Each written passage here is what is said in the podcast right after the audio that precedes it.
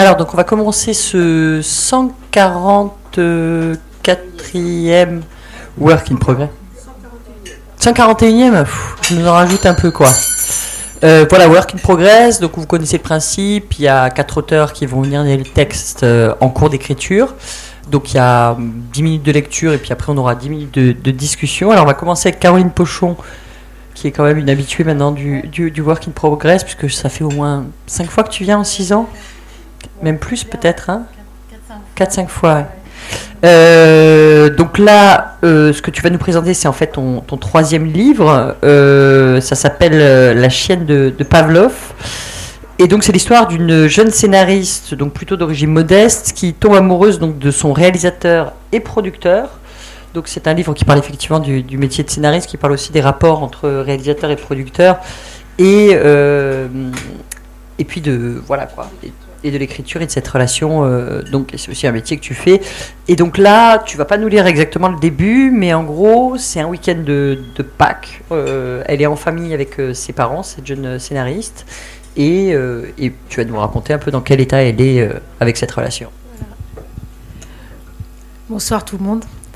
Voilà, donc Monica, elle, elle, elle, elle, rêve d'écrire et elle vient de rencontrer un réalisateur et elle est tombée amoureuse de lui et elle a commencé une liaison avec lui alors que c'est un homme marié.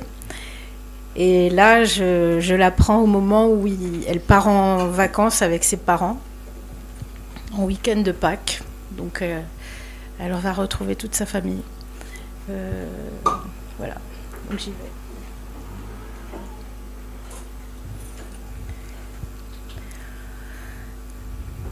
Oppression dans l'habitacle de la voiture qui parcourt à 100 à l'heure avant le déjeuner, l'arrière rempli de, plats préparés la veille par ma mère, rangés dans des tupperwares, quelques jalons de l'autoroute de l'Est pour nous emmener à Champigny-sur-Marne, dans le pavillon de la sœur de mon père. Nous y retrouverons cousins, oncles et tantes autour d'un gigot d'agneau pascal arrosé d'un vin portugais. Mon père, silencieux au volant.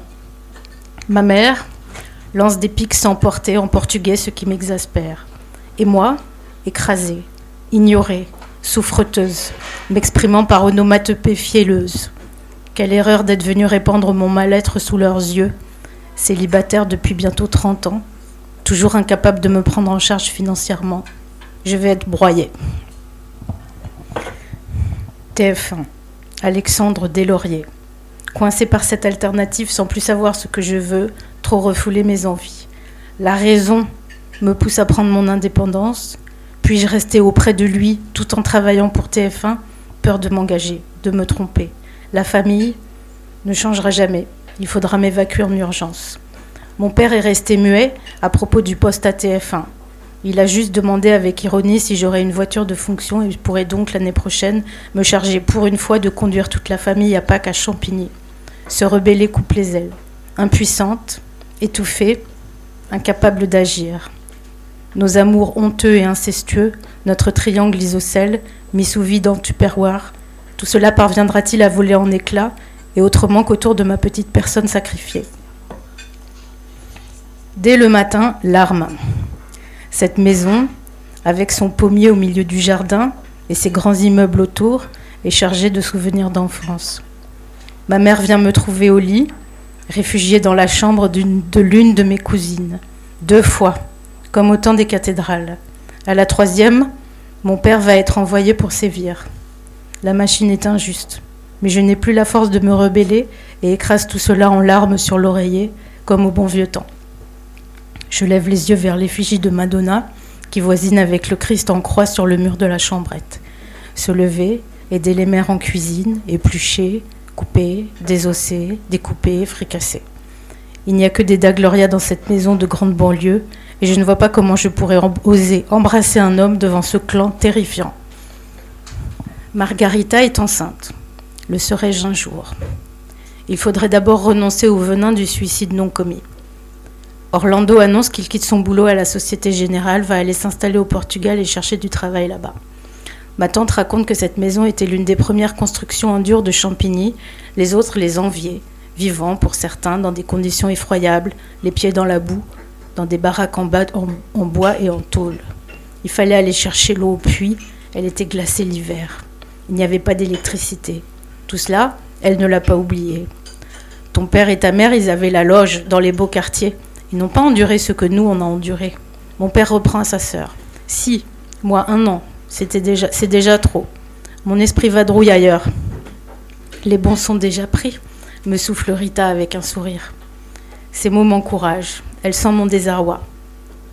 Et pourquoi il ne vient pas manger ce repas de Pâques avec nous, ce fameux Alexandre? Ah, si vous saviez.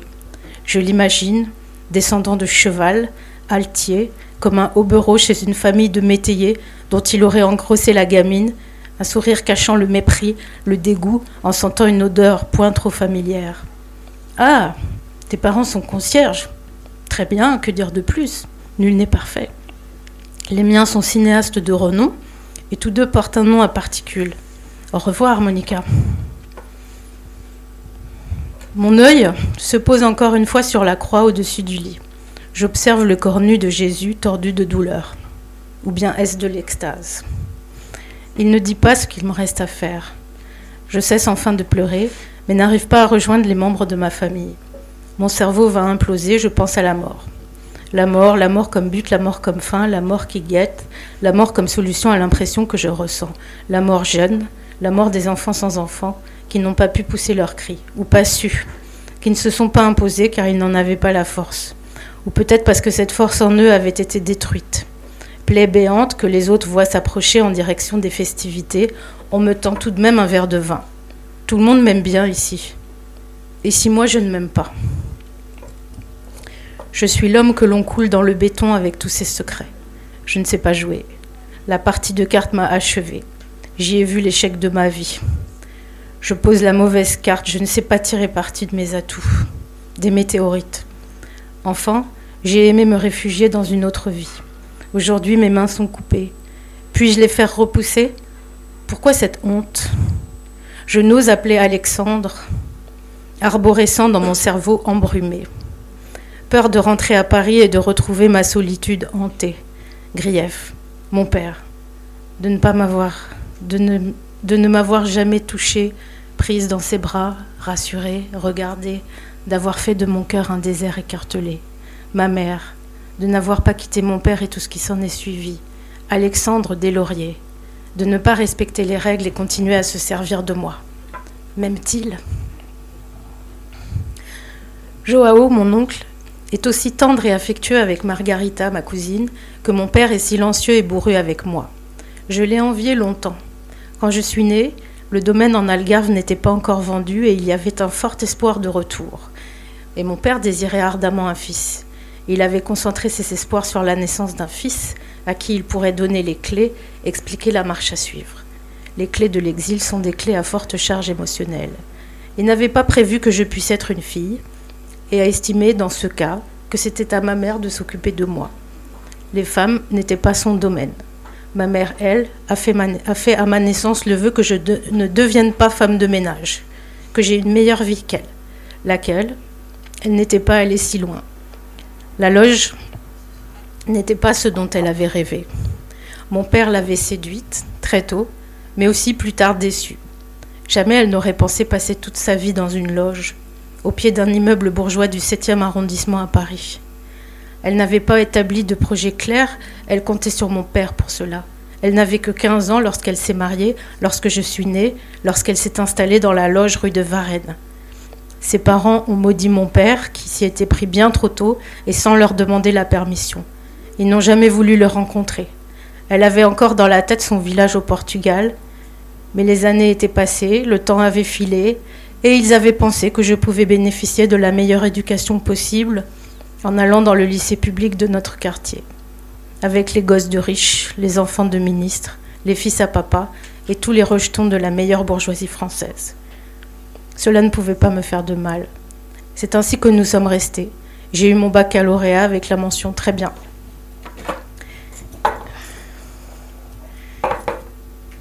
Et je suis ce putain d'agneau pascal qui enlève le péché du monde. Prenez et mangez-en tous. Je suis l'ombre qui fait exister la lumière, l'enfant non voulu de la discorde. Je la porte sur moi comme un atout de séduction. Je suis votre fille, votre nièce, votre famille, mais je suis autre chose.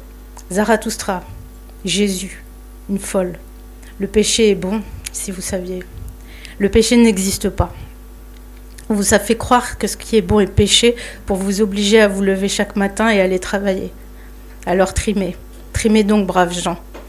Le péché appelle la punition, et la punition est bonne et rappelle le péché. La punition était là bien avant le péché. Elle a appelé à la maison le péché. Et vous dites que vous aimez vos femmes. Mais comment les aimez-vous? Comme on aime son chien, sa voiture, son travail, ses enfants, sa mère, son père, ses amis, le club de foot et les bons films, ou plutôt vite fait derrière les fagots, comme on aime fumer une cigarette à la première pause, déguster un bon vin, se, se sentir beau en sortant de chez le coiffeur, croiser une jolie fille qui répond à votre sourire. À quelle heure? Dans quelle position? Comment aimez-vous vos femmes? Dodu, ferme, s'activant au foyer, essuyant la bouche des enfants qui finissent de manger, dominant le monde, vous connaissant mieux que vous-même, en talons aiguilles, string et dentelle noire? Les aimez-vous au lit, cul par-dessus tête, avec cunilingus, fellation et autres idées toxiques qui vous inondent régulièrement la tête? Avez-vous le courage de pécher? Allez-vous ensuite vous confesser? Pour pouvoir continuer tranquillement la semaine. Reprendrez-vous un peu de cet agneau pascal rôti?